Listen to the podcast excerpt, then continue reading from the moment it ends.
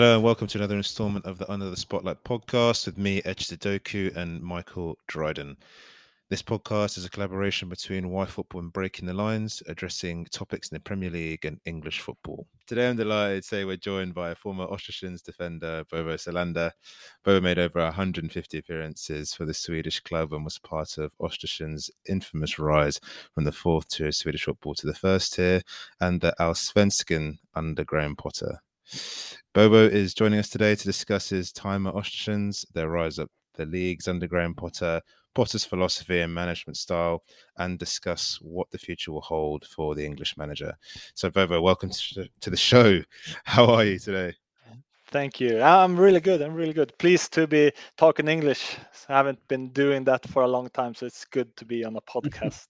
mm. yeah, it's um it's possibly better English than mine already. I've heard a bit of well, a bit of pre-talk.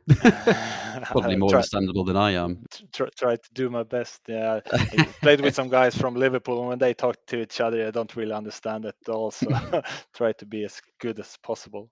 yeah, that, that's that's um that's understandable. And if if you have to stop me at any time, and please do, I might be uh, too difficult to understand. Um, but yeah, uh, Bobo, thank you so much for. Uh, for joining us today. Um, apologies, Etches, for the, the, length of that introduction. Um, I know we had some words in there and some Swedish words that were hard to understand.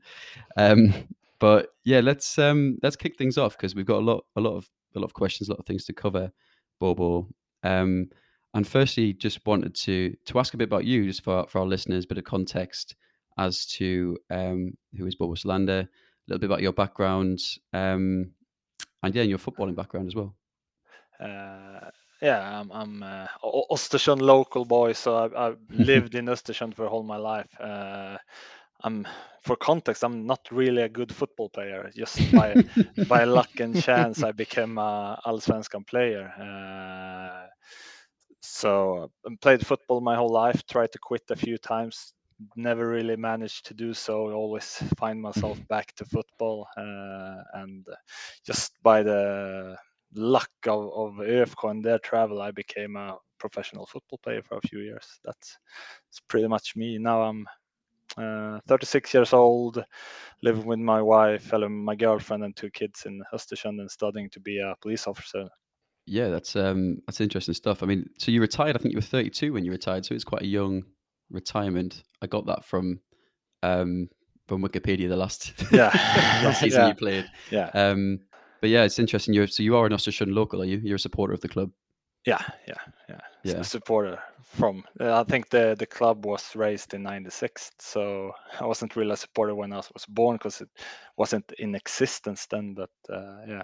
Yeah, it's only 25 years old, which is actually um, younger than me, even me and Etches yeah. as well. We're a little bit younger. believe it or not, believe it or not. Yeah. So so moving on, uh, Bobo, to um, yeah, your playing career in general, you, you made over, you, you probably talk yourself down a little bit. Um, you made over 150 appearances for Östersund between 2006 and 2017 across the four divisions. Um, so at that point, I think it would be 2011 when Graham Potter came to the club. Um, yeah. And I actually have you down as, this, as the club's sixth highest goal scorer. Is this true? yeah, it could, could be true. Yeah. he scored a lot of goals. Yeah, but he scored a lot of goals in the lower leagues. Never scored a goal in Allsvenskan. Uh, so mm. no, but I, would I would say that I was I was a decent Division One player, third tier in Sweden. Decent Division One player, wasn't much more than that. So so I did mm. did good games in Division Ones before Graham come, but never thought thought of myself as an Allsvenskan player or anything like that. So yeah, so moving on to, to Graham Potter, uh, topic of the majority of this of this episode. Um, so he arrived at, at Östersund in 2011, um, midway through your kind of time there overall. And he came as quite an unknown young manager. Um, so what so what were the, the players' reaction to his appointment in, in the group? Um, were they surprised by him coming in or were they just you know, hopeful? Was he? Did they know who he was? no, I, don't think anyone knew who he was. He came in from from nowhere. Like we, we played in uh, five years. My five first year in uh, we played in Division One, and was mm. always a bottom tier team. Like always close to relegation. Always fought for a life. So so and the, the club never like did anything everyone was part time or worked on the side hundred percent. So, so no, Yeah. we had one or two professional players. So when we went down to Division Two, the the, the hopes of of reaching success in football wasn't there. So so when uh, we Daniel, who became the chairman, came in and said we're gonna we're gonna succeed. No one really believed him, and then you, you Mm. ta- took in a coach from England, and no one heard of him, and you had a, some bad experience with coaches that didn't succeed before, that tried to change stuff and never changed. So I think he had a lot to to change in that because the mentality was that nothing could be changed when Graham comes. He, the first thing he had to do was work with that. I think. Mm. Yeah, you, you mentioned I think before there's a, there's a couple of um, lads that he brought across. Graham Graham Potter used to be at Leeds Metropolitan University as a coach. Brought some some players across from there. I think from the Nike Football Academy as well. Yeah, yeah, I had one Korean Moon and uh, one from Ghana, David Accam. Mm, yeah, yeah, absolutely. Because the club had just been relegated to the to the fourth tier at that point. So obviously you've got a, a an existing squad where they've just been relegated, and that can demoralise any squad. Um, that I think you would have been part of as well, going down. Yeah, yeah. So obviously the a dem- could be a demoralised squad, and then obviously an English manager coming in with new beliefs, new philosophies, and bringing in a lot of you know a lot of players from England as well. I, I know quite a few. Jimmy Hopcutt, you probably know very well. He um, yeah, yeah, yeah. He's he's back in England now. Yeah. Yeah, I think he plays for Oldham. I think Yeah, um, yeah, that's he true, he started at the Emirates with uh, with Arsenal. Um, see, that was that's leading me on to, to my next question. So how did Potter kind of transformed the Ossetian squad um, upon his arrival? So he brought in these players, uh, quite a lot of players, but coming from different nationality, uh, different nations. How did he kind of settle in those new arrivals into the squad? Was it quite seamless, or Yeah, yeah, I think uh, we were used to having like foreign players coming in on short-term deals, like three month or six month, because of tax tax reason. You didn't take uh, players abroad in on longer terms, and then that. But when Graham came in, I think like the way he he worked for us or with us was like when he had a squad, he took out a few players. He took out two, three, four players, and took out took in four new ones. Like Mm. that was in the better half of the squad. So so his development of the squad through through time was always like you take away the weakest links and put in the, the better ones. If you don't sell a player that happened a few occasions like that was the best player in the team. But other than that, he he tried not to do too much changes within the squad because he he wanted people to know the tactics and like have a relationship with him and the rest of the coaching stuff. Mm. And that's that was again going to lead me on to my next question, which is is around kind of the the playing style and how Potter transformed things on the pitch. So I mean, it led Östersund to back to back promotions, so just being relegated, and then immediately back to back promotions um, from the fourth and third tiers um, to the second tier. So how did he? How did Potter transform Östersund on the pitch? Uh, Was his methods difficult to adopt? I've heard they're quite complex. yeah, it's quite complex when you look look at it from the outside, I think, and, and when you just come into it, it- it's quite complex. And I think he didn't change that much in the beginning. He didn't do that revelation that he does now with Brighton from the start, because that I think that also was a process within him, how he could do things better, how he could change things up and stuff like that. So so the first two years wasn't that revelation that it was when we mm. played in Allsvenskan or maybe the last year in Superettan because then he really find his way of coaching and teaching out during the the training sessions and the video sessions and everything like that. So, so I think the first two years wasn't wasn't that life changing as it Mm. is right now. Yeah, yeah. I suppose it's a massive journey for him. Yeah, I think so. He was on, he was on the journey as well. So so I think he was just the leader of the journey, but he he, he wasn't where he is now. Not even close in, in my mind. Yeah, now he's reached almost astronomical heights with links to Manchester United. It's uh, it's absolutely it must be mad for you to have- for him to have come. I, I don't know how old he is now. He must have been in his thirties when he came to um, maybe late 30s, early 40s when he came to. I think Um, he's around 34, 35, 36, something like me that I'm now when, when he Yeah. came. Yeah, yeah, because he, he played in Premier League before before he started going to university.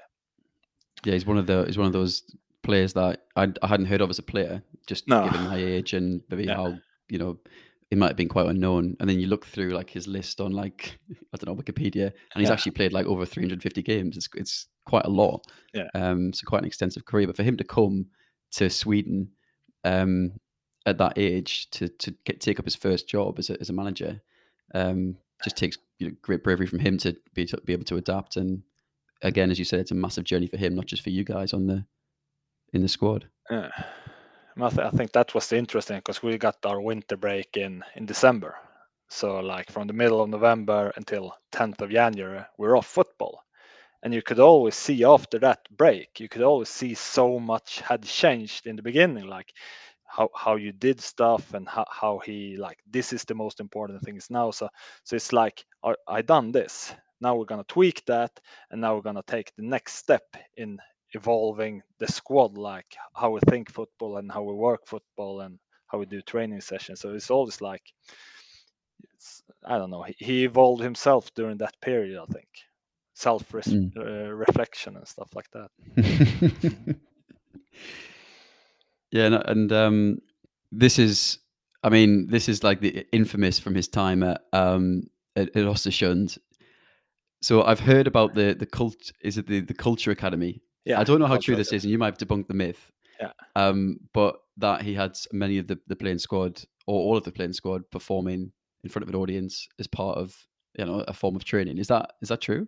Yeah yeah, but it, uh, it wasn't it wasn't Graham's idea. It wasn't Graham that said, "This Oh, right. is this is what we're gonna do." It's more like uh, we had we had one that said this idea. We should evolve the football club through culture, and took Mm. that idea to the chairman.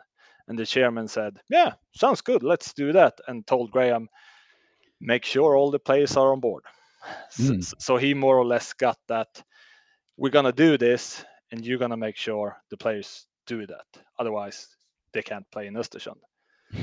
So then Mm. he took that and evolved players and how, Yeah. how they work. That that's my understanding of it. But but like we danced Swan Lake, we we sing in front of other things like two thousand people, did a concert and Wow. stuff like that. So yeah. yeah. But but it was a way of uh, evolving. It was a way of like pushing the boundaries of what, what your safe zone is and stuff like that. So he used that in his training, but he wasn't the, the one that said we're gonna do it. But but he Ah. used it, and it was because of him we succeeded doing it. It was him that took in took it into the uh, the group of players and made us feel like this is something we have to do and something we were doing. I think that's uh, that's very interesting because we've definitely read that um, from uh, our English sources about the things he got onto there. One of the points I wanted to touch on about you know how he was had this culture academy is was there like a defining moment with Graham Potter where you felt as though like he was going to do something particularly special, or was it always a case you mentioned before about every time you came back, he'd gradually change things and they'd get better and better? Or was there a defining sort of moment you felt where, yeah, this guy is really uh, top stuff, or this guy's going to go on to, as we mentioned earlier, some of the bigger jobs in the world potentially? Was there a defining moment for you, or was it more of that gradual, okay, he's getting better and better by the days and weeks? I think I had like it was a gradual thing all the time that all the time you saw he he he evolved but it was a few times when you really felt like this is so much over my head so I don't understand it worked played with football my whole life and and we had a training camp and uh, some of us because he's got a different approach to training camp. He doesn't work you down like some other coaches do with three training sessions a day and stuff like that. So so we were pe- feeling pretty fresh and we played some basketball and then uh, he got upset. So instead of telling us to stop playing basketball he had a meeting the day after and went through the whole preseason training schedule. And with every player that played basketball he went through their physical status and all their injuries they had and why and what he did during every training session to make sure that they don't get injured again so you do something mm. bad and then you get like okay he he puts down so much work and have so much understanding of of the physical aspect of the game and how how to make sure that his knee injury or his calf injury or his leg injury won't won't go up again he won't injure himself again so he puts that work in for every training session specialized for every player and and when you hear someone talk about that it's just like how's that possible? You, you play the rondo, put up some balls, and you play 11 v 11, and then your football training is over. But it's so much thought process to mm. every training and everything he does, and I think that was one of the things. Like for me, that was he's sharp. He's he's sharper than I ever thought he was before before just that meeting. Like how how everything everything has value with what what it does. Mm. And uh, then we had, uh, I, I, remember one game in Allsvenskan before the game. I think, I don't remember which club, but one of the top uh, Stockholm clubs, uh, and they just had a new coach. So when he went through the tactics before that game, he went through, okay, this club is going to feel like that. They haven't done good. That's why they changed the coach. This coach is to do this. So so they used to play in a 4-4-2. Now they're to shock us and play with a back three. And they're not used to playing with a back three. And then their issue is to be this with the back three. So we're to use that to to succeed against that. So after 25 minutes, they're to panic and do this. And at halftime, they're to do this. So I sit sit on the bench that game, and like everything he said during the pre pre match meeting, is just went through exactly like you said it, and you just go like, how's that possible? How can you be that like? How can you put in the times you know what a new coach for a new club is gonna do, probably before they do it. Hmm.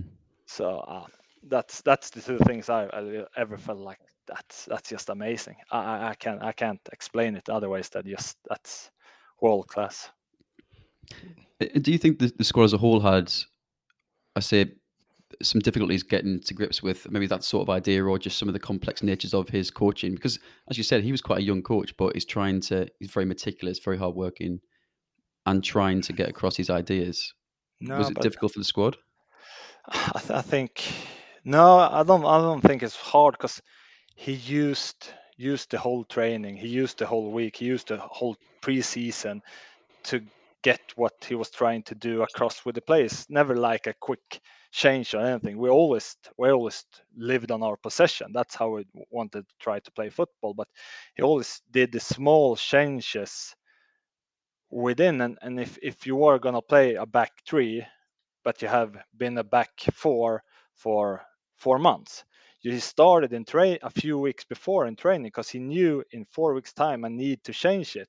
So then when that week started, you all of a sudden get a sense of feeling like, oh, that's why we did that possession and that's why we did that like drill because to get our minds ready because he got that drill, that drill, that drill. We did that for this game. So he, he was clever in the way he he um, he taught us without us knowing we got taught on a certain thing and then you got uh, confident in that you could do it so towards of your towards your kind of end of your playing career uh, bobo Östersund won the svenska cupen yeah. in 2017 um, and that qualified them for the europa league in the following season so i don't think you're part of that squad that was part of the europa league campaign um, but what can you tell us about that Europa League campaign, just as a, even as a fan, or keep keeping in touch with the players, or whatever? How was that?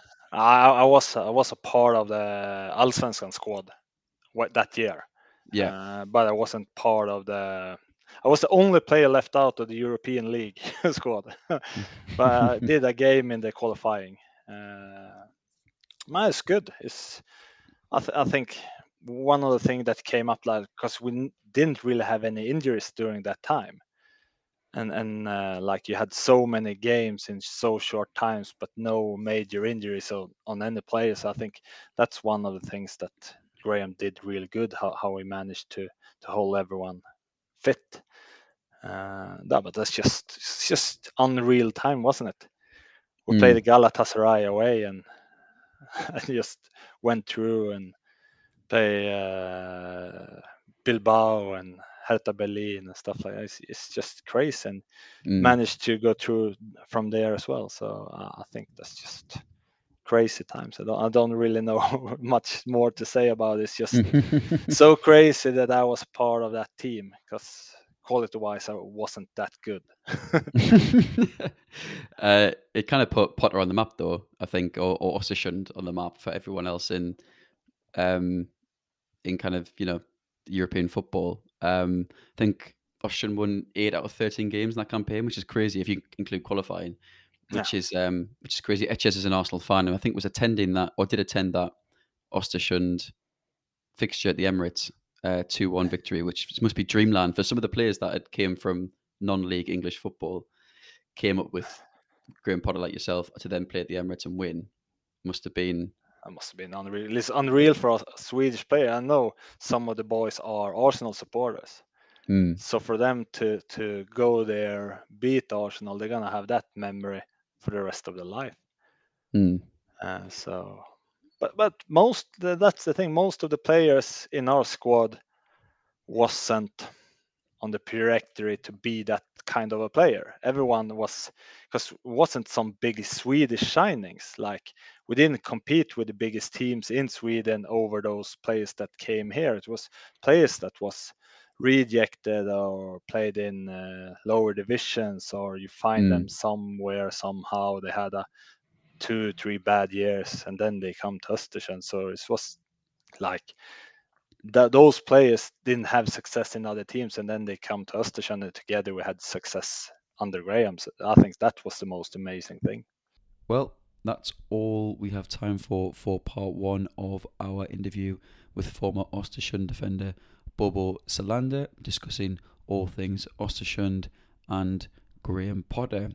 We'll be back next week for part two of our interview with Bobo and another installment of the Under the Spotlight podcast brought to you by Y Football and Breaking the Lines.